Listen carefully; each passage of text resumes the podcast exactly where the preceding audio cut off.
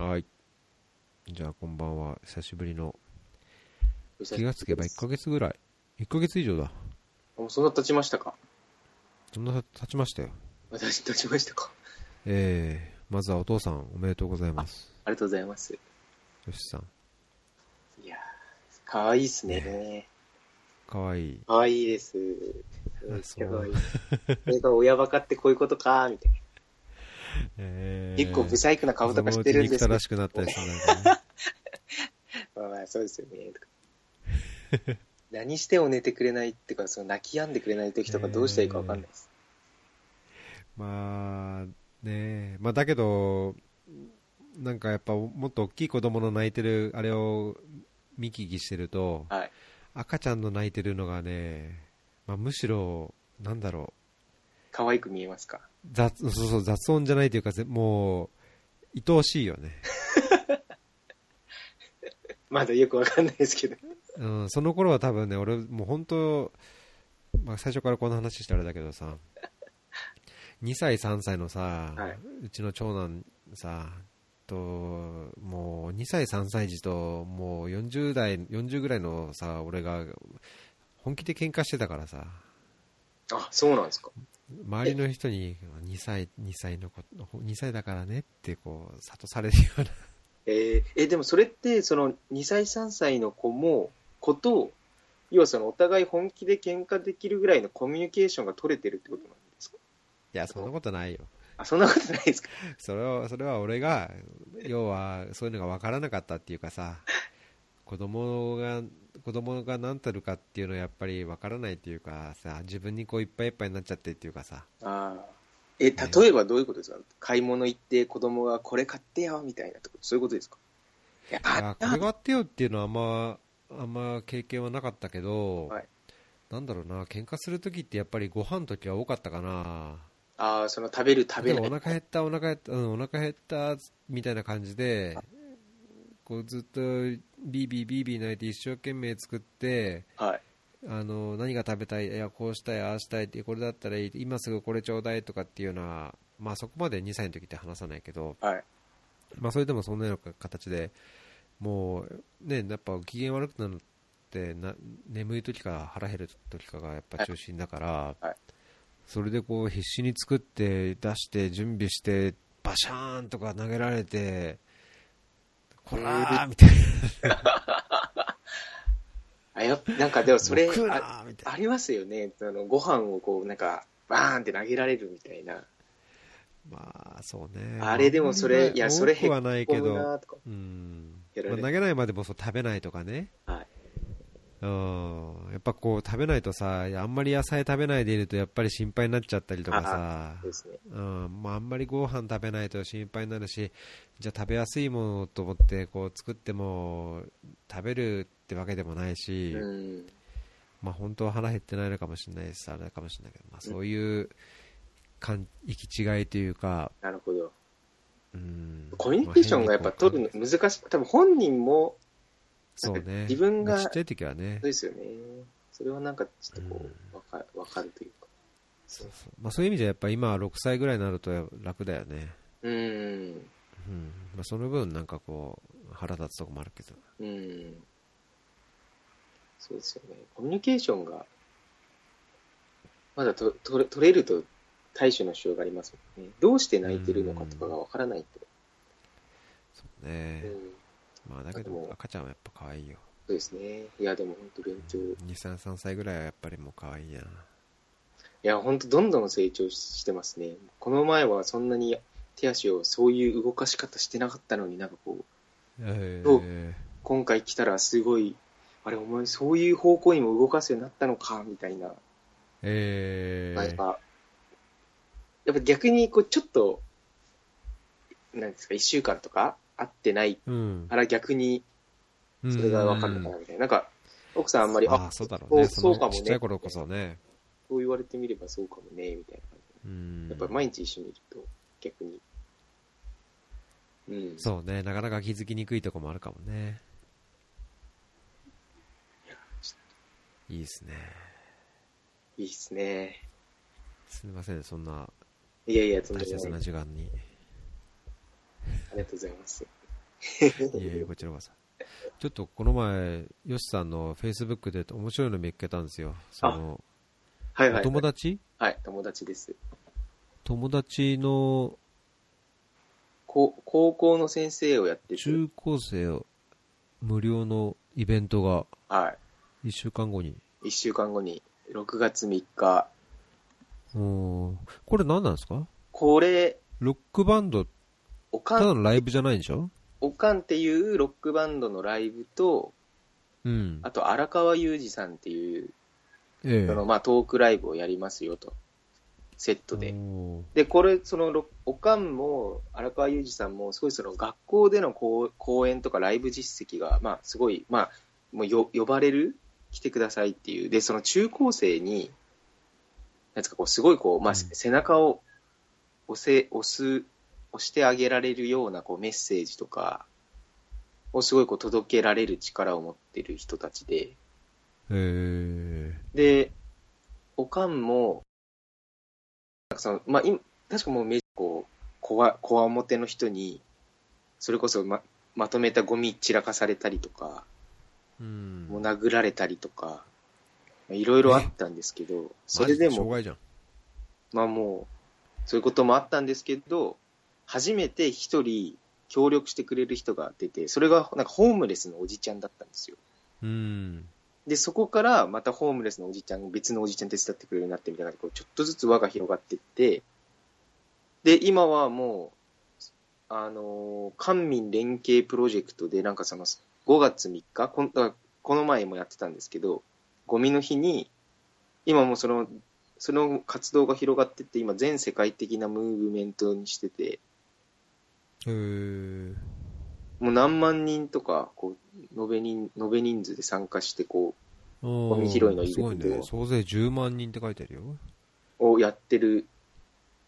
で、この前、あの、YouTube とかにもテ、テッドの、テッドの上智大学の時に登壇して、ええ話もされてるんですけど。っていう人を呼んで、まあ、中高生、まあ大人にもそうなんですけど、こうちょっとこう背中を押して欲しいせ人とかに聞いてほしいっていうので、で、かつ、まあ、中、その、お金で参加できないっていうのは、風にはしたくないっていうのを、その先生が、まあ、すごい熱い思いを持ってるので、だ中高生は無料にしたいっていうので、なるほど。で、中高生無料にするためには、ちょっと大人頑張らないといけないねと。まあ、そりゃそうだね。はい。なので、大人が、まあ、今、えっと、早、早割りが終わったので、前売り券で6000円なんですけど、うん大。人一人。で、大学生専門学校生2500円なんですけど、まあ、ただ僕の紹介って言ってくれれば、一番安いその早割りの大人5000円、大学生専門学校生は2000円で申し込めるので、なんと。もう僕の紹介とか、あの、申し込みフォームとかに一言書いていただければ、あ、そはい。大丈夫です。う。なんで、どういうつながりなの？ヨシさんは。僕は、これまたややこしいんですけど、ややこしいか。ややこしい。ちょ、ちょっとややこしいですね。まじゃあこれ、ちょっとややこしい。ややこしいかどうか、逸話さんに判断してほしいんですけど。いや僕、休学、学生の時休学したんですよね。うん。で、休学して、まあ、いろいろあってヒッチハイクをすることになったんですよ。うんで、ヒッチハイクをするんだったら、ひ自称ヒッチハイクのプロが東京にいるから、紹介するよって言われて、自称ヒッチハイクのプロに会ったんですよね。で、その自称ヒッチハイクのプロから、まあ、その人もめちゃめちゃ面白い人なんですけど、その人から、いや、あの、すごい面白い高校の先生がいるよと。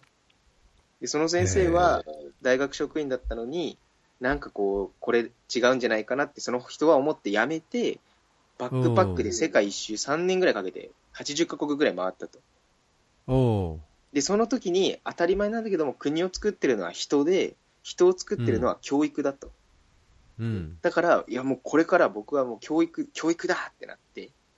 で、へー3それで年教師になって。そうです。旅を終えて35歳ぐらいで、あの、大学の通信に通通って、きあの教員資格取って、で確か35から高校、高校の教師になったんですよ。で、英語を教えてるんですけど。うんで、そのっていう人がいるよっていうのを、だいぶ、その話を聞いてから僕1年半ぐらい経った後に、僕東京にその、まあ、就職で行って、シェアハウスに住んだんですよ。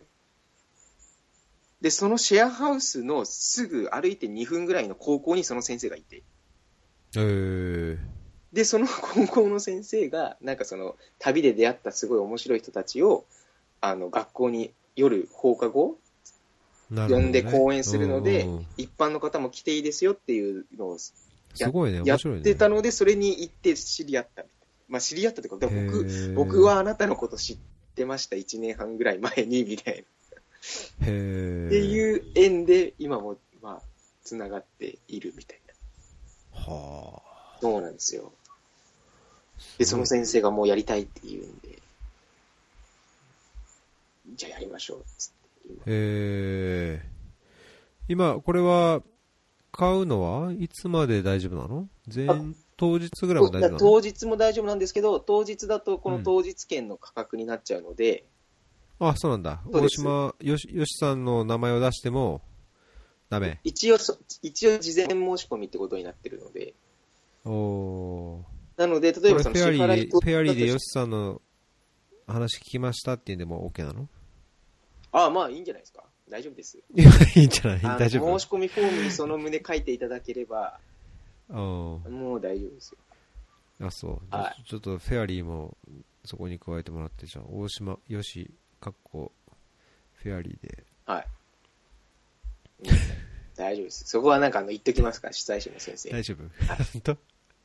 ぜひその先生先生とねおかんの楽曲を聴いてないけどちょっとこのせっかくなんでホームページからちょっと音楽聴いてきますよ、いやぜひぜひ。うん。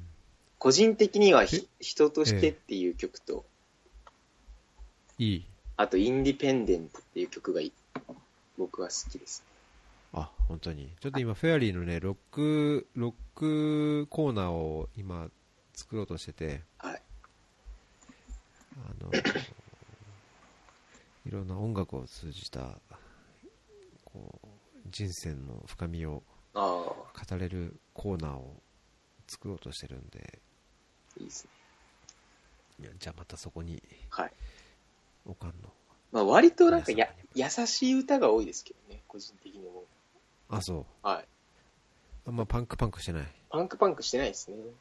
してないはい。わかんないですけど、これ聞く人によっては、これはロック、ロックとはまた違うんじゃねえかっていう意見もあるかもしれないですけど、まあ、個人的には、なんか、あまり僕はそのロックでもロックでなくても、その背中を押してくれれば、押す。まあね、はい要は何どういうメッセージがあってどういう伝わり方をするかだもんねそうですね。ロックだろうがフォークだろうがパンだろうが。クだろうがねはうんい。いや、でもす、本当背中を押してくれる。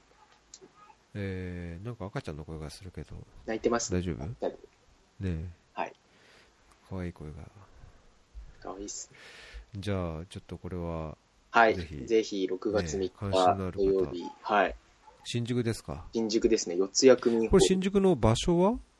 四谷区民ホールってとこなんですけど、ん？四谷区民ホール？四谷区民ホールって最寄り駅どこ？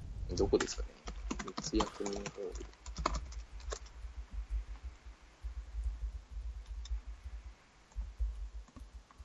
区民ホールあっち。の三丁目とか四谷三丁目ですね。これもうん。三丁目ですね四谷三丁目です三丁目ででも、飲んで三丁目に行ってあそこのそうですね、まあ、徒歩徒歩7分、うん。駅から？駅から。四谷三丁目の駅から四谷四丁目の方の交差点に歩いて行って、おおもうすぐですね、まっすぐ。じゃあそのまま四谷の方に行ってもらってっていうねですね。そうですか6月3日残念ながらちょっと僕は日本にいないけどそうですよね。じゃあそしてどなたかね僕もちょっと次の日からインドに、インドに行くので、ちょっとまあ、準備4を日から？でもた多分行けると思うんですけどね、この日。ただ、ちょっと、おーああの荷物やるのと、まあ、あとスリランカじゃないんだスリランカじゃないんですよ。急にちょっと2週間行くことになって、サポートで。えー、で、その後7月から多分3ヶ月ぐらい、あの、スリランカなんで、あらで、今月末とか日曜から、その奥さん赤ちゃん一緒に東京来るんですけど、え？だからいな来て、そうなんですよ。そうなんですよ。困ったね。それがやっぱり開発そコンサルタントの厳しいとこだよう。ねい。や、あーちょっと厳しいっすね。どうすんの？うーん。一つは、まあ、とりあえず、まあ、来るだけ来てみると。で、まあ、奥さんうんの。東京も、まあ、友達と逆に辛いじゃん、だってまだ。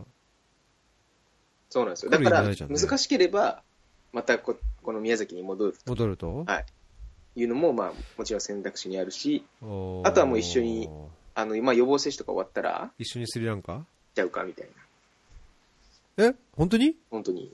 まあ、でもそれもどこまでいけるか、本人のあの、予防接種とかもあるし、うん、いや俺、予防接種は大した問題じゃないと思うけど、はいスリランカでコロンボって言ったっけ？コロンボの南か。そうです。スリランカってマラリアあるんじゃないの？まあ、まあ、まあそうですね。多分ないわけじゃない。あと、デンググ熱が、デングが、デングがあるでしょ？はいうーん、そっちがやっぱ心配だよね。まあそうですね。ピコさんからもそれ言われました。うーん。まあ多分予防接種はね、大したことないんだ。予防接種なんか打ちゃいいし、はいあの、むしろ途上国の方が日本と違って生ワクチンでも普通に打ってくれるから、予防接種は普通に打てると思うんだけど、はい計画的に。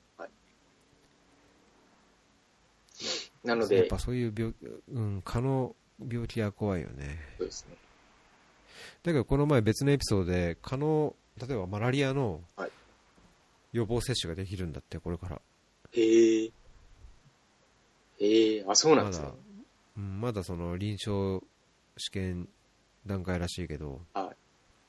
それができるとやっぱりあのちっちゃい子とかね5歳以下とかまあこうちっちゃい子マラリアで亡くなる子がうん。いいですね。まだ楽だよね。それが本当にまあ乳幼児に打てるんであればだっていうまあまあ、のはあるけど。いいですね。伊藤さん、予防接種とかはもう一通り、あれですか、普通に。一通りうん。あの上の子は全部タンザニアで大体済ましたし、うん。下の子はまあエチオピアと日本かな、うん。うん、日本予防接種はねあんまりきうん経験上から言うと問題そんなに問題じゃないと思うん。まあ、それよりも、う、うん、それよりもやっぱりその蚊の病気とか予防接種でどうにもならない感染症？はい。の方がやっぱ怖いかななるほど。うんうん。まあ、あと何かあった時にねまあまあ、そうですね。それはそ確かに。のうんその日本あんま日本の病気病院とか欧米の病院だとすぐ分かるようなその病気ってその川崎病っていうのがあったりとか、はいあの単純にこう分からないような病気があるから結構その単なる風邪をこじらしてるじゃだけじゃないかっていう勘違いでちょっと重症化しちゃうようなっていうのは心配はあるかね。うん。なるほど。うんまあ、だけど経験してる人もねいっぱいいるし現地にいる、まあ、そこに人が住んでるわけだから、はい。まあまあ、そうですうね。ん、だちっちゃい子だからっていうのはあんまりこう考えすぎてもあれかなっていう気はするけどだけどねそこを考えるのが親の仕事だから、まあまあ、そうですね。うん、そこはなんともねはい。まあ、あんまり無責任なとこは言えないけど、そうですね。まあ、ちょっとこう、情報を集めながら、うん、まあ、どうするか。そうそうやっぱりそこで子育てしてる人の話を聞いた方が一番いいと思いますよ、そうですよね。うん、はい。ありがとうございまそうかじゃあ行くってこともあるんだす。ね、まあ、一応その可能性も、おー絶対それはそれでいい経験だと思うけど、そうですうん、ね。うん。はい。そうですかそんな、そんな。いやいいですねーちょっといろいろ、もうもうできることは何でも応援しますよそういうの、ありがとうございます。よろしくお願いします。ええ。ー。っとはい。ーはい。でイベントイベントとして。そうですね。そう今回ちょっと久しぶりに話すにあたって、はい。よしさん結構 SNS いっぱい使ってるじゃないですか。まあ、大体この最近ツイッターがあれですけど、そうねメイン。でそのツイッター小説もそうだしブログをやってたりとかあ、まあ、ちょこっと、はい。うん、ああいうその今の知り合いのつながりで、ね、Facebook でこう情報発信したりとか、そうですね。なんか、だけど僕、まあ、年齢差というか世代の違いはあるけども、開発とか関係してるって SNS をあんまり使ってない印象があって、うーん。だけど、どの、例えば政府機関はもちろんだけど、はい。その国連とか世銀とか、あるいは各国のその援助機関とかはい、大体 SNS を使ってて、どんどんそういう新しいプログラムの広報だったり、うん新しい報告書のこういうのができましたとかって、まあ、世銀だとか国連は主にだけど、そういうの情報発信してて、はいなんか日本の開発ワーカーってなんかそういうのどこまで接してるのかなってもっとこう近視眼的に自分のやってることばっかり見ててその対局を見てないんじゃないかなっていう印象が強いんだけどよしさんは仕事でそういう SNS を使ったりとかそういう IT を使ったりとかってしてる方じゃないかと思うんですけどそんなことないですか？し仕事の、それは業務、業務上でってことですか？業も。務上もそうだしその業務に関連するあるいは直接的でなくても全体の開発業界の情報を SNS で使ったりあるいは情報を発信したりとかってそういう意識とかしてない？まあその、僕の場合は、こ開発コンサルのってよりも、まあ、自分がしていることとか、うんあそっかそっか、考えていること全般を、うんそのまあ、Facebook だったり、ブログだったり、Twitter とかで発信はし、やっぱその、なんていうんですかね、それって結局、自分自身のためにすごくなる、そのこと、うん。文字にするのので、そうだね。やっぱこう言語化すると自分の中でも整理できますし、例えばうん。Twitter だったらもう文字数の制限もあるから、なんかその中でこう制限がある中でどうどういう言葉を使ったらうまくこう伝えられるかなとか、うんうんそういう、そうですね。あと、まあ、あの、ゆ夢を叶えるぞっていう本、流行ったじゃなとかね。あれで、あれ読んでて、あそうだなって思ったのが、やっぱその結局情報、影響をもう与える側か、う基本的にその何事も物事は与える側か受ける側かみたいうんな。な別に例えばその与える側の人が受ける側になる時もあるし、受ける側になった人が与える側になる時もあるんですけど、じゃあどっちの、なんですかね、どっちの比率が多いかというか。で、それで結局その影響を受ける側だと常にこう、どうしてもこう、なんですかね、ご後手になっちゃうというか。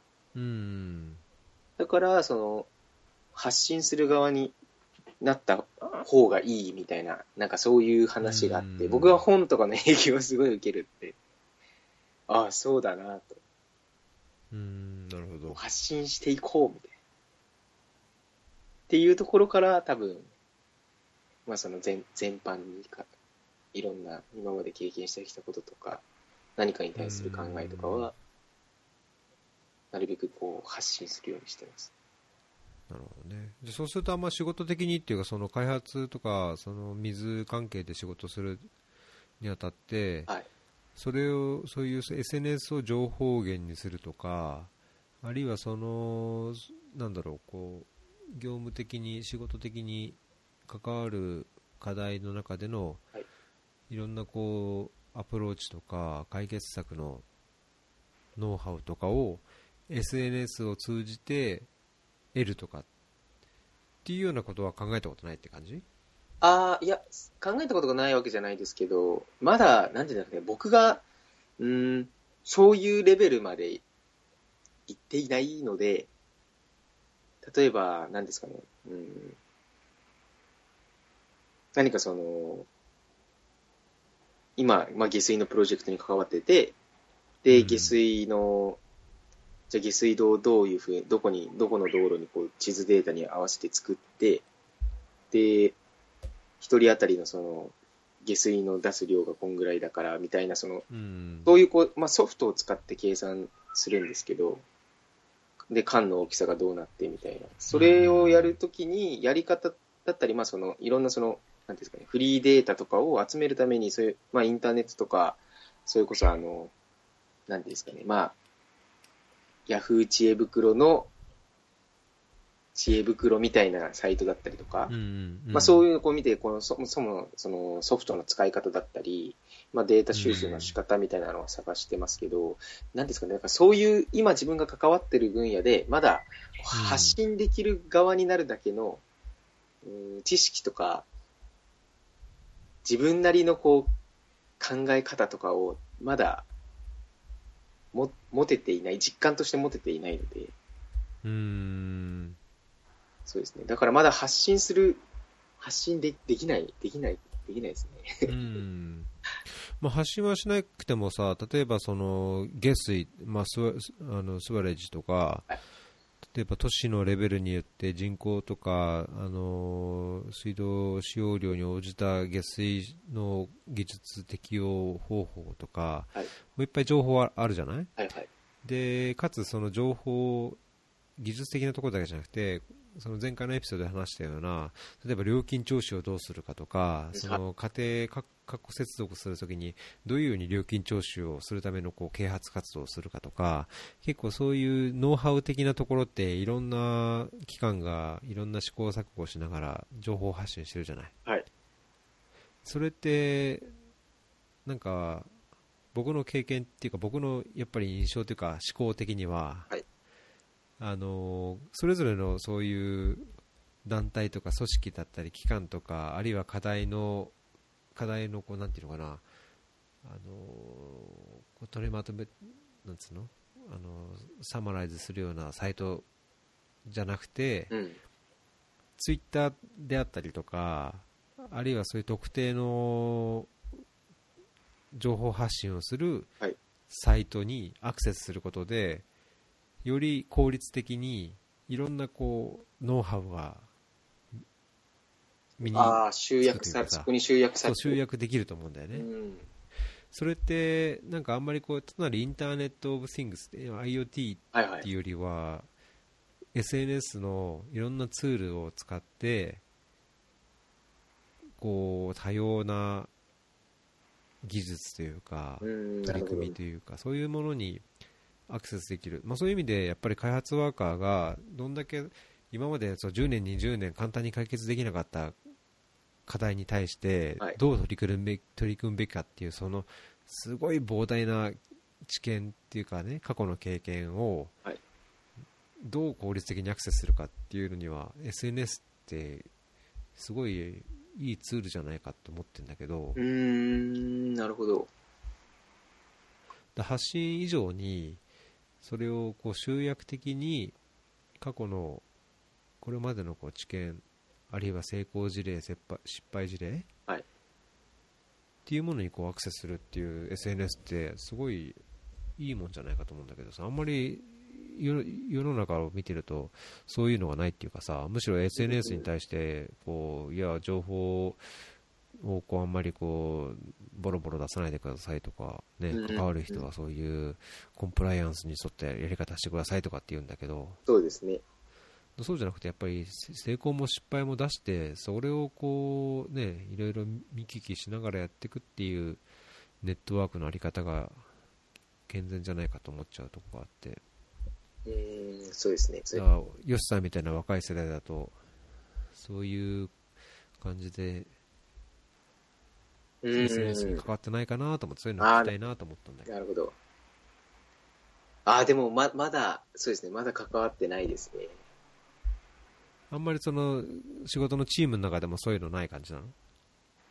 チームの中でも、そうですね。多分、基本的には、うーん、まあまあ、まだ結局僕一つしか関わってないんであれですけど、ここは、やっぱまあそれぞれその専門の人たちがいて、でその専門の人たちが現地の、あのスタッフを雇って、その人に協力してもらいながら、現地の行政機関とかからまあデータ集めてっなるほどねていう感じなので、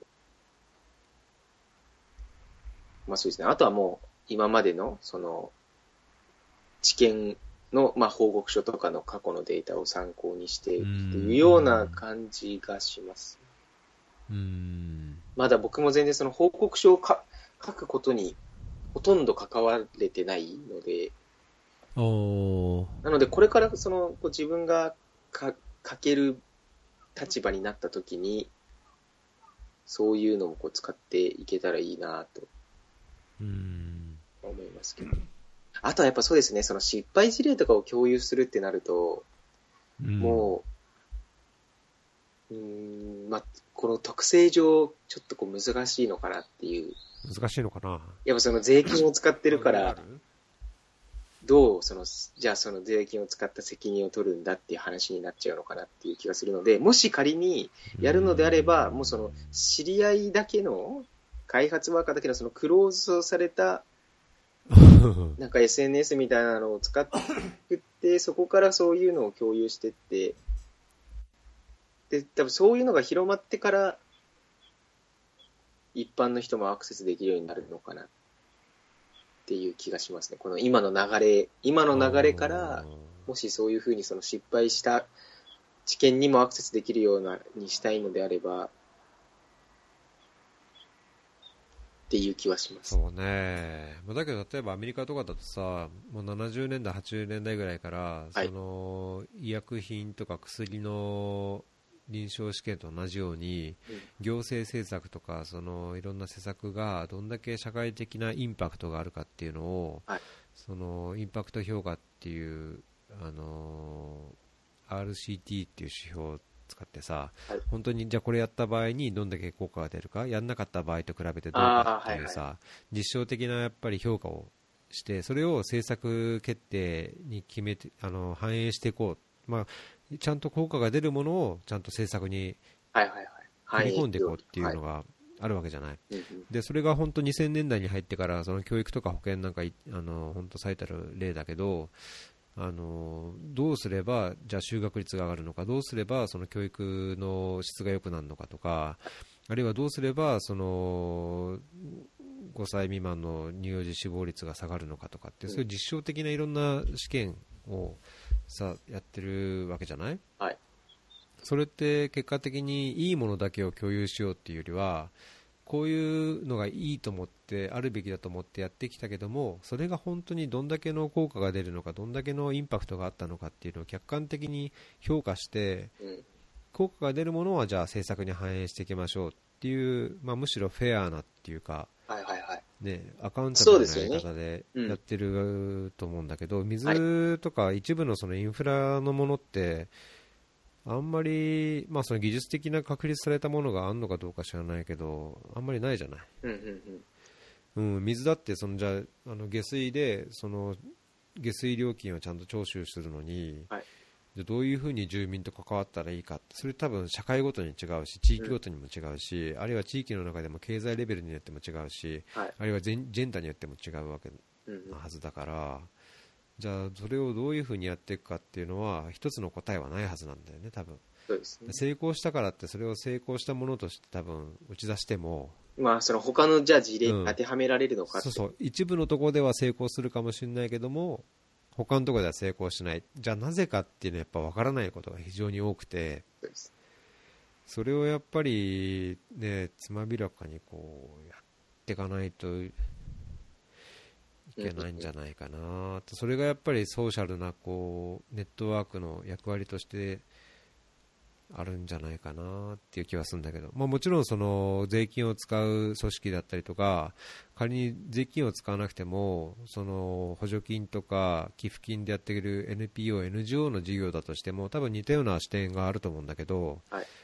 お金もらってやってるからにはいやちゃんと成功しなきゃとか効果が出なきゃとか、ね、そんな無責任なこと言えない。やったけどし失敗しましたと。だけど教訓ありました。だけじゃやっぱり、ね、支援者の理解が得られないっていうのはあるのかもしれないけどだからそこはやっぱり隠しちゃったら先がなくなっちゃう気がしちゃうよね。でそれを、なんていうんですかね、その、どうしたら、うん、共有できたり、それを、うん、ある程度支援者だったり、それを見た人が許容できるようになれるかってことじゃないですかね。うーんやっぱり対話というか情報共有というかうん。情報発信とその情報解釈っていうかさ。そう、いや、あの、やっぱその解釈する力が結構重要なのかなっていう、なんかその、うん。解釈解釈だったり、自分がその立場だったら、どう思うかとか、なんかそういう考え方が、うん、あんまりこう、どうなんですかね。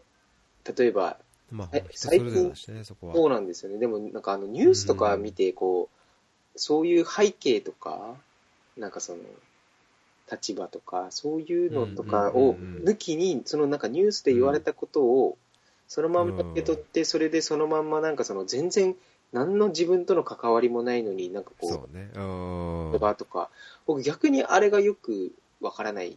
なんでその、例えなんか 例えばですけど、誰かと誰かのあのこう不不倫の話とか、その当事者同士とか、その親族とかが起こるのとかはわかるんですけど、そうじゃない人別に、そんな、なんか影響受けたかみたいな、なんかその嫌なこと知らねえやそんなのどうでもいいよって思うけどね。とか、そうって思っちゃうので、逆にそれを、そういうふうに思わずに、なんかこう、いやなんかこう、非難する人の気持ちがわからないので、逆に非難する人はどういう気持ちでそれを非難するのかなって。そうね。あー。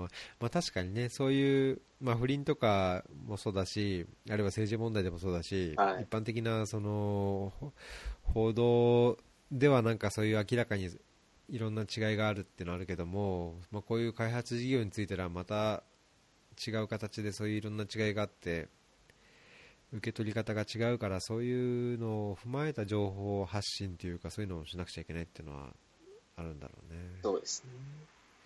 まあ、そう考えると難しいね。あんまそこまで考えたことなかったな、確かに。そうでもだから発信するってやっぱそういう難しさはもちろんありますうよ。ーん、そうだね。あとやっぱ発信しちゃうと消せないですからね。まあ、だけどさ、発信して間違いだったらさ、間違いでしたでいいと思うんだけどな。いや、そう、そうなんですけど、それを、わかんないですけど、そのなんか日本社会はあんまりきょ、その、間違いでした、すみませんをこう、許さない社会なのかなって気がします。まあね、まあだけどしょうがないじゃん。うん。なんかそれをもしょうがないよね。だって考えなんて変わるしさ。いや、だそう思うんですよ。そう思うんですけど、そのうん、そうだよね、考え、だって考え方は同じ人でも、例えば1年経ったら変わるよねって変わる変わる。思う、そ。れそれって。その、なんていうんですか、間違えました、すみませんって言ってる人側の立場に立って考えて、そうだよねって思ってるわけじゃないですか。うんでもそれを、そっち側に立立たないで、まあ、立って、立って、立ってもダメでしょって思ってる人もいるかもしれないですけど、うん。そういうふうにこう、立とうとしない人が、なんか、多いのかなって、まあ僕は勝手に思っちゃってるんですけど。そしたらさ、こうやってフェアリーでさ、こうやって言いたいこと言ってるけど、はい例えば、これがエピソード8かな？うん、あ8 8じゃないか。これで話してたことがさ、はい例えば15とかさ、20、30いったらさ、多分変わると思うんだよね。うんうんそうですね。それも、実際は多分それが普通で、自然だし、はい。まあ、その時代とか、ね、社会背景が変わればその価値観だって変わるっていうのは、まあ、それ言っちゃうとすごいなんかね、あのー他人にこう責任転嫁してるような感じだけど、そうでなくてもやっぱり話だったり考えが変わるっていうのをこう要は今記録してるわけじゃない、はい。それがなんかいい方向に今言ったみたいにその考えが変わるんだとかあるいは人は間違えるんだ。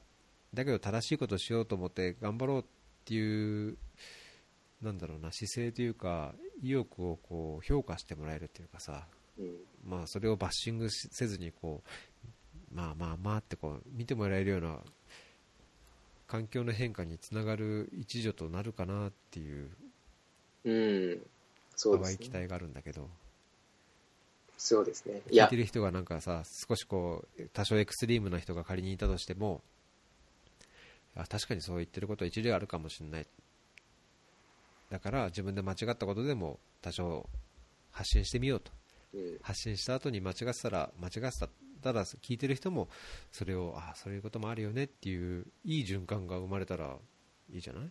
そうですね。そうですね。なんか、そうですね。だからで、でも発信する、まあ、結局それも程度は人それぞれだと思うんですけど、発信する前に、じゃあどれだけその、それが確からしいことだと思ってから発信できるかどうかみたいなのも大切ですよね。だから、難しいねそこもいや、ですよね。でも、でうんでも、やっぱそれもすごい大切じゃないですか。それって発うん信する側そうねそれはそうだね、はい。あもうなんかこう、とりあえず発信して、あ違ったら違ったって違ったって言えばいいやっていうトーンじゃダメじゃないですか。あまあそうそう、まあそれはそうだね、確かに。うんだからまあ、だけど最近それこそね、フェイクニュースがどんだけとかさ、ああ、そう。例えば 雑誌、ファッション雑誌なんか見りゃさ、どんだけ素敵なモデルか、いい男だかいい女だか知らないけどさ、みんな、フォトショップでなんか変わってるわけでしょ？ですね。なんかそれってやっぱりフェイクなわけだよ、うん。みんな。うんでどんな記事にしたってさ、書きぶりとかさ、まあ、情報源で同じものだって、やっぱりいろんな違った表現の方法があったり、発信されるものがあるから。何を真実としてっていうのも分かんないよね。まあまあまあ。だ結局そこから、じゃあ何を自分は信じれるのか。信じそうね。ですね。それをやっぱ見極める、見極めて取捨選択する力は必要ですよ。そうね。うん結局それも、それぞれのこうフィルターがあるから、同じものを例えば僕と逸郎さんが見ても感じるものは違うし、またそれをアウトプットしたらまたそれも変わるから、そうそうそうそう。うん。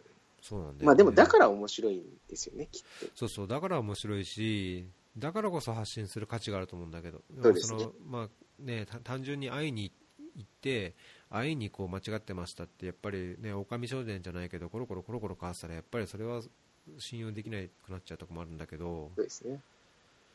うんまあ、だけどこう自分のそう気持ちを例えばさあんまりそんな本音って話す人いないじゃない？例えばパートナーとかさ、はい。まあ、彼女でも妻奥さんでも旦那さんでもあれだけど話した時にやっぱりそういう人と話した時にパッと急に変わっちゃうことってか変わっちゃう価値観ってやっぱあるじゃない？うん印象を受ける、こう影響を受与え合いながらうん。そうですね。それって別にそういう本当に親密な近い人だけじゃなくて社会の中でみんなが生きるんだったらもう少しなんか広い関係性の中で影響を与え合ううん関。係があってもいいような気がするしそれがやっぱ SNS の良さなんじゃないかなと思うんだけどなそうですね。あなんかどんどん話がずれちゃずれてっちゃったけどさいやいやいや。そうですね。そう思いますね。うんでも本当に。ねえなんかなんか個人的にはヨシさんのこの情報発信を気にしてまめにケアしてるんで最近のなんか協力隊の人もすごいね、はいブログはまめにうん。作ってる人がいてうんやっぱそういう、そういう世代がどんどん次から来るんでしょうね。そうねやっぱりそういう意味でもなんか考えてる度合いっていうか視点が違うのかなっていう気がするねそうですねいい意味でそうですね。うんうん、そう思います。もうやっぱこう育った環境がもうガラッとこうデジタル、もう全然違いますもんね。うん今の子たちは。そうねうん。まあ、だから年取ってる人もそういう価値をやっぱり分かんなきゃダメだと思うな、そうですね。そう思います。うん、いや、本当例えば今の政治の人たちとかってこう60代、70代とか多いじゃないですか。うん絶対今の20歳とかの人の気持ちとか、その、もう違うから、僕が個人的に思うのは極論ですけど、僕本当あの、年齢、年、年齢の、あの、こう割合別で議席数決めちゃったんですよね、国会議員とか。そうねそれも面白いね20代、30代、40代みたいな、50、60、70とかの年齢別で議席数が決まれば、よっぽどその方がこううん民主主義的だと思うんですよ。多数決。まあ、だけど多いのはさ高齢者だからさ高齢者の意見が通っちゃうんだよえ、でもそれは、なんていうんですか、その、す 確かに、その、投投票する人は高齢者が多いですけど、人口の割合で言ったらまだまだ、まだこいやだって40%でしょ？60歳以上65歳以上？う、でも今60、その60代、じゃあ例えば60代、70代の人の議席数がうん。4割かとか言ったら全然そんなことないじゃないですか。まあねもっと言ってます9割ね。9割ぐらいまあなんかわかんないですけど、うん、そんな気がします。そういう意味では50そしたら例えばその20代とかも、そりゃそうだね。選挙にこう行こうって思うと思うんですよね。あ、うちらの声がそのうん20代の代表者が反映してくれると。で、例えばですけど、個人、その、じゃあ、20代の人10席ありました。でも、20代の人の投票率50%でした。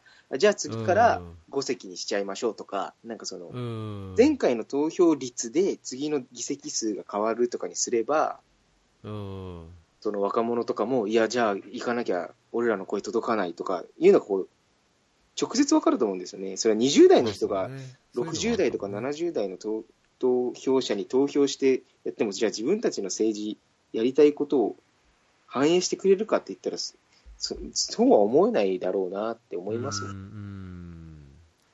あ、すいません。ね。なんか全然話が、まあそういう意識がある人はあるかもしれないけどそういうそうだよね。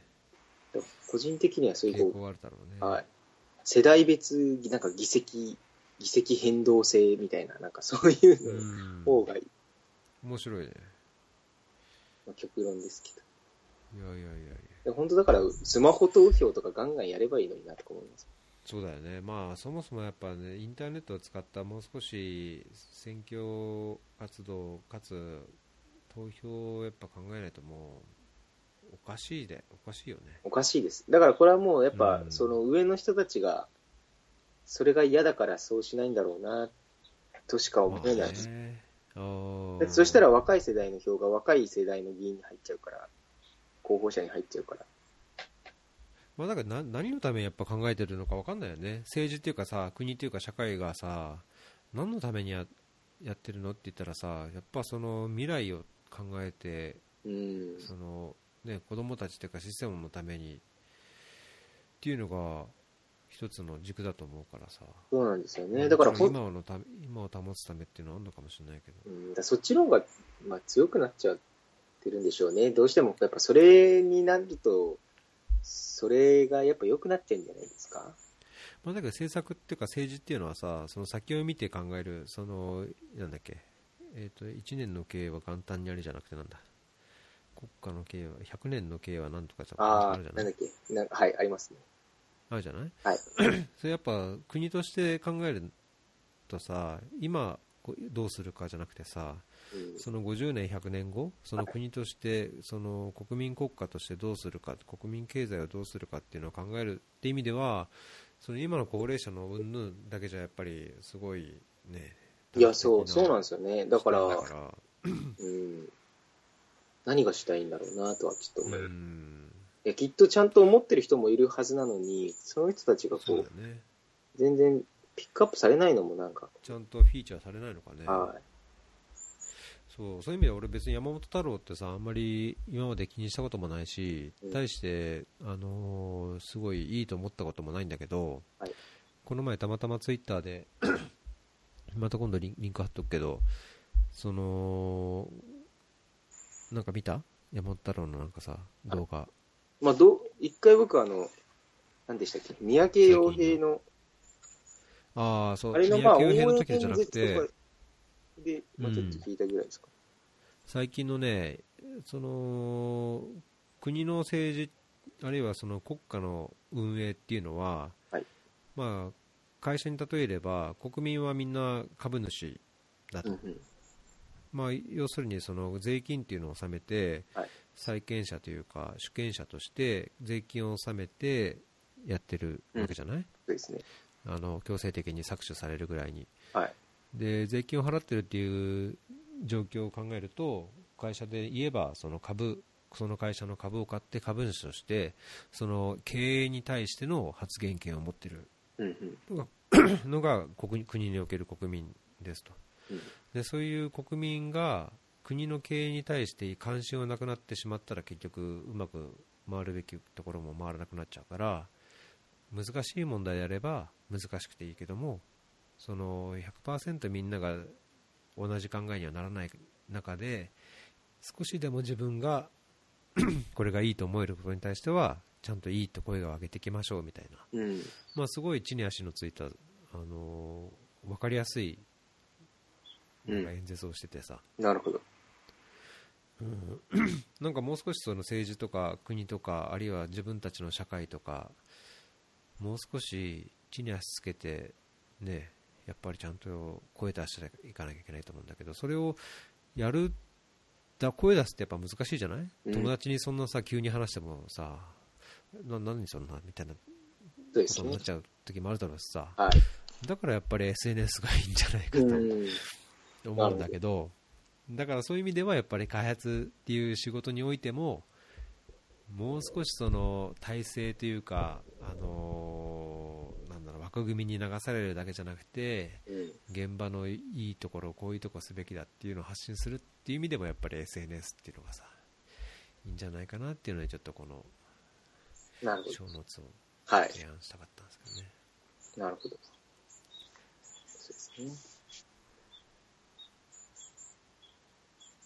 なんか朝っぱらからなんか話す感じじゃなかったですね。いやなかなか、なかなかちょっとホットな、熱い話が。ねちょっと時間が作っちゃいましたけど。ちょっと今日これだけっていうのあります？この中で。あー、時間がか限られる中で。時間限られる中で、教育方針か、子育てか。うーん、じゃあ、まあ、継続的な自己研鑽ですかね。子育てはもうちょっとゆっくり話を聞きたいです。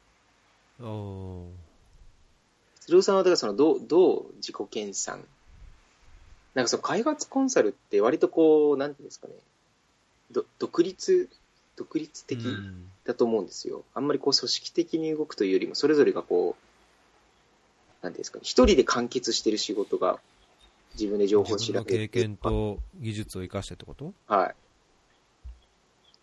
い。なので、結局それって、まあ、他の仕事とかももちろんそうですけど、なんていうんですかね、こう、じ意識的に自分でこう、どんどん自己研鑽をしていいく必要が強い業界なのかなって気が、うーん。まあ1年ぐらいですけど、働いてみてそうね。うん。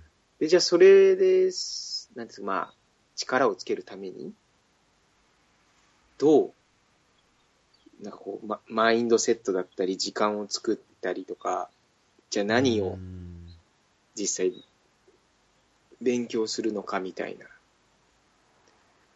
ので、なんかこう意識してることとかがあれば、ちょっと、逸郎さんの話を聞きたいなと。っていうことになるか分かんないけど、はい。例えばその、まあ、途上国開発というか国際協力で、まあ、どの分野でも多分当たると思うんだけど例えばさ水、まあ、浄水でも下水例えば浄水下水とした場合に、まあ、どこの国でもそれが都市であっても村落であってももう100%の人が100%ちゃんとあ安全な水にアクセスできて、はい。かつ衛生環境も環境も良くて下水も問題ない。じゃあ雨水排水とか、あのー季節的な集中豪雨があってもうん。街が水没せずに冠水せずにあの公共交通機関も問題ない。っていう全てが問題なければ自己研鑽する必要はないと思うんだけどうんうんだけどやっぱりどこの国でもそういういろんな与えられた環境だったり経済状況だったり社会環境の中で何らかの問題があってその誰か水にアクセスできない人がいてあるいは不公平に水の得られる量が違ったりとかうん水を得るための労力が違ったりとか料金が違ったりとか下水があったりなかったりってやっぱり差があるわけだと思うのではい。そういう意味では解決ができてないはずなんですよね。うんうん。でそれは日本においてもその今でも水洗トイレじゃなくて、まあ、今昔でいうボットン便所みたいなところもあるだろうしうん。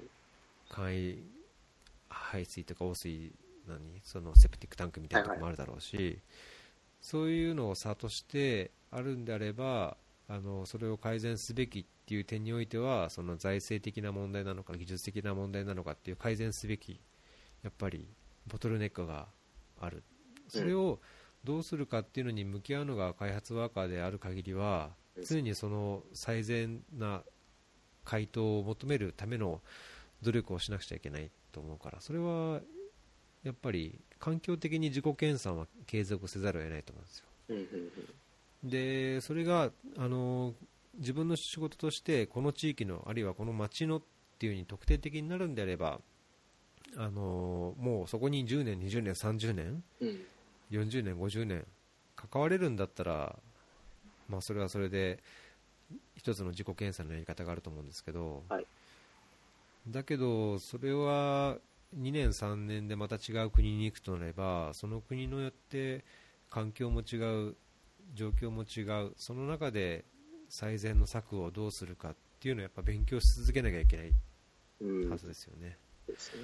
まあなので、環境が絶対的に自己研鑽を求めるし、うん。そういう意味で自己研鑽をしせずに、あそこでこううまくいったから、ここもこれでやるとか、自分はこれを信じるからこれをやるっていうような姿勢でやる仕事をするとなると、もうそこでもう間違いになっちゃうんじゃないかなと思うけど。うん。でそれは技術的には多分そういう自己研鑽っていうのは必要だと、まあ、自分としては思ってて、はい。だけどその技術的なところ以上にやっぱりその関わり方とか物事の伝え方とかうん。接し方っていうところはやっぱりいくつになってもこう分からないところがあってうん。正しいことを正しいからってこう伝えようと思ってもやっぱり伝わらないことが非常に多いから、うん。その言葉遣いとかその言語の言語能力なのか、はい。あるいはそのその地に合った人との接し方っていうかそのはいはい。対人コミュニケーションっていうのかな,、なんかそういうものとか、まあ、それは本当千差万別なので環境に応じた対応力っていうのを一つの自己研鑽として自分でやっていくっていう風にしないとうんどんだけ自分の中でしっかりした技術があったり知見があったりとしてもちょっと押し付けになっちゃうと、ね、うまいいい仕事ができないかな。と思いますね。だそういう柔軟性と技術的な改善っていうか、まあ、そういうのをやっていくことが自己研鑽だし我々の仕事ってなんかそこは多分必然的に向き合わなきゃいけないところじじゃないかなと思います、うん。あんまししようと思わなくてもはい。せざるを得ない。っなるほど。う。うん、なるほど、なるほど。あ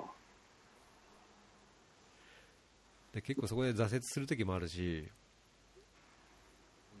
なんだろうなもうこれ以上はできないんじゃないかっていうふうに思う時がたびたびあるけどまあだけどそこで諦めちゃったらねもあ、う、うん。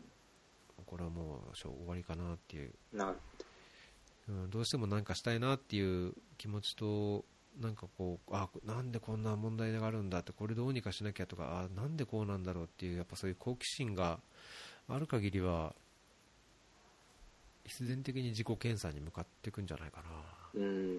その問題意識がってことですよね。うんうん問題意識と自分が向き合うその現状っていうかねそれとはい自分の力との差,、差差がやっぱりあるわけじゃない？なるほど。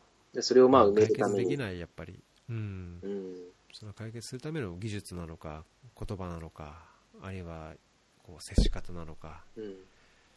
なるほど。わうん、かりました。わかんない。それがどうなのか。だからその技術的な面もある、あ技術的な自己研鑽と、あと、まあその、コミュニケーションっていうか、柔柔軟力というか、うん。そういった、まあその、なんていうんですかね、技術じゃない、まあ、ひなんていうんですか、まあ人間力みたいそうそのどねどっちもがないと、どっちもやっぱ必要だと思うけどな、んそうですね。うん。開発ワーカー。俺は、うん、どっちかっていうと、まあ、技術ももちろんなんだけど、はい。問題の解決ってやっぱりその前のエピソードでディエゴさんって人がその相手が主体的になって問題解決に取り組むことが大切って言ってて、うん。まあ、僕はそのすごい考え方に共感するところあるんだけど、はい外から来た例えば僕とかがうん。何かを解決できるっていうのはやっぱりすごい限られてるし、うん。仮に解決できたとしてもいなくなっちゃう人間であるんであればそこの当事者が解決できるような環境づくりをするとか、はい。あるいはなんかそのきっかけづくりをする方がやっぱり理想かなって。いうものを持ってるから、はい。であればじゃあ何が大切かって自分が技術を持つよりもその主体的にやることが望ましいであろう人たちのうん。こう後押しをするためにうん。必要な技術がうんあった方がいい,、うん。いいんじゃないかと。でそれは何かっていうと多分コミュニケーションだしうん。もっとマネージメントのこう知見じゃないかっていうのは自分の根本にあるから、なるほど。うんだからやっぱり僕はえ英語っていうかその言葉コミュニケーションっていうのが常により良くすべき第一のことかなうん、そうですね。あ、例えば現地語もちょっと話せるだけで全然違います。そうねもちろんそういうのであれば壁もね外れあのなくなるだろうしお互いのこう距離感っていうか理解も深まるのかなとは思うけどそうですね。言葉っていうか、うん、そういうところなのかな。寄り添えて寄り添ってというか支えるというか後押しするというか、うん。まあ、そういうノウハウができて本当人の心をね掴んで同時にお自分からもその相手にこうすごい寄り添えるようなうん。柔軟性いろんなこういろん価値観の違いとかがあったとしてもそれを乗り越えてというか壁と考えずに寄り添える寄り添うことのできる柔軟性多様性を受け入れるこう懐の深さがあったらいいなっていう気がするけど、うん、そうですね。うんまあ、ないからだけどそう思うわけで そう言いつつもなんか違うこと言うと何？みたいな。いきなり喧嘩になっちゃったりとかねする現実もあるわけだから。そうですね。まあまあ、お互いちょっと難しいですねですね、難しいですね。うん。まあでも、たその日本人同士でやるのですら難しかったりするのを、やっぱ全然違うバックグラウンドだったり、その、まあ言葉とか習慣の人とそういうやり取りをしないといけないから、やっぱ日本にいる以上に、そういう、なんていうんですか、コミュニケーション力だったり、まあに人間力みたいなのが求められる必要なのかもしれないですよね。そうね。それはそういうの思うね。うん、そうですね。うん。確かに。だってもう考えなんて違ったと当たり前だしさ。ね。同じ単語使ってても多分認識してるイメージというか方向性が全然違うことだって多いし。確かうん。結局概念ですもんね、言葉って。うん、うんそうそうそうそう。そうですね。確かに確かだむしろ言葉が通じなくてもなんかすごいねこう共通認識を持ってるような変なこうアタッチメントを感じるような人がたまにいたりもするからに。うん、なんかわかんないよねわかんないですね。はい、ありがとうございます。だうんだからこそこう自分を磨かなきゃっていうか、うんうん油をかいたら終わりかなっていう、確かに。うん、そうですね。経験がある人でなんかこういや分かった顔してるような人見るとたまにちょっと残念に思っちゃうよねうん。なるほど。ありがとうございます。なんかすいません今日はなんか、なんですか、なんですか。ね、こ濃い話が多いですねそうですね。今日ちょっと結構真面目な、真面目で、こうちょっと真面目真面目で深い話でしたね。はい。ねいい。せっかくこれからお遍路さんに行こうとねお遍路さんの話で楽しく話したずいぶん真面目になりすぎちゃいましたいえいえ。あ 僕聞いてた人も、あ、この人割と真面目なんだなってきっとなったはずなんで。前。回、誰が？わ前回、いやいや、そのはいまあその聞いてた時に僕と逸郎さんで、そういうこう、お遍路とかまあいろんな話してたけども、今回こういう真面目な、あちゃんとこの二人はこういろいろ真面目な話もしてるんだなってことがこう、ああ、そうね。たまにはないといけないね。たまにはないと。うん。そうですね。そうですね。ちょっとじゃあ、まあ今日はだけどこんなところですかね。そうです時間が。かね。そうですね。ちうょっと、ん。そろそろ多分ね、ご飯の時間かなと。赤ちゃんはい。はい。はい。わかりました。ありがとうございました。ありがとうございます。じゃあまた近いうちに。はい。まあ、えっとあれか、出張が続くから、そうなんですよね。次はスリランカとつなぐ感じかな？そうですね。多分そうなると思います。うん。ネット環境がスリランカはまだね。ネット環境いいんで、なんかインドがあんまり良くないみたいなので、あ、そう。はい。IT 大国なのに。インドのなんかどこ行くの？田舎に行くんですよね。西ベンガル州に行くので、おおなんか50度ぐらいらしいんですよね。コルカッタから車で4、5時間みたいなところらしい。えー、あ、何？あっちの方？それ、何の案件？うんと、水道ですね。おおの、まあ僕はサポートで行くんですけど。マニプールとかあっちの方行くの？えーっと、ランチとか、あ、ランチ。おおなんかそっちの方です。ランチだったらビハールっていうかあっちの方だね。昔のビハールで今なん、なんつうんだ？州が分かれたとこだな。うん。まあいいや。俺友達いるよ、そこ。あ、そうなんですか。なんか僕の現場は、えーっと、プルリア？プルリアって分かんないまたなんか、50、50度ぐらいの、なんか暑いところなんですけど。ああ、死ぬよ、そこらへ ん。だから熱中症対策ししてきてねって言われたんですけど、50度の場所行ったことないからどう対策したらいいんだろういや、ほんとね、扇風機回しても熱風しか来ないから。ってことですよね。50度だったうんらそういうことなんだろうなと。すごいすごい、本当に。どうしようと。とりあえず、ポカリとか粉持ってみたいそうね。な。はい。まあそんな感じ気をつけて。はい。ありがとうございました。じゃあまた、よろしくお願いします。はい。よろしくお願いします。はい。はい。ありがとうございました。はい。ありがとうございました。はい。失礼します。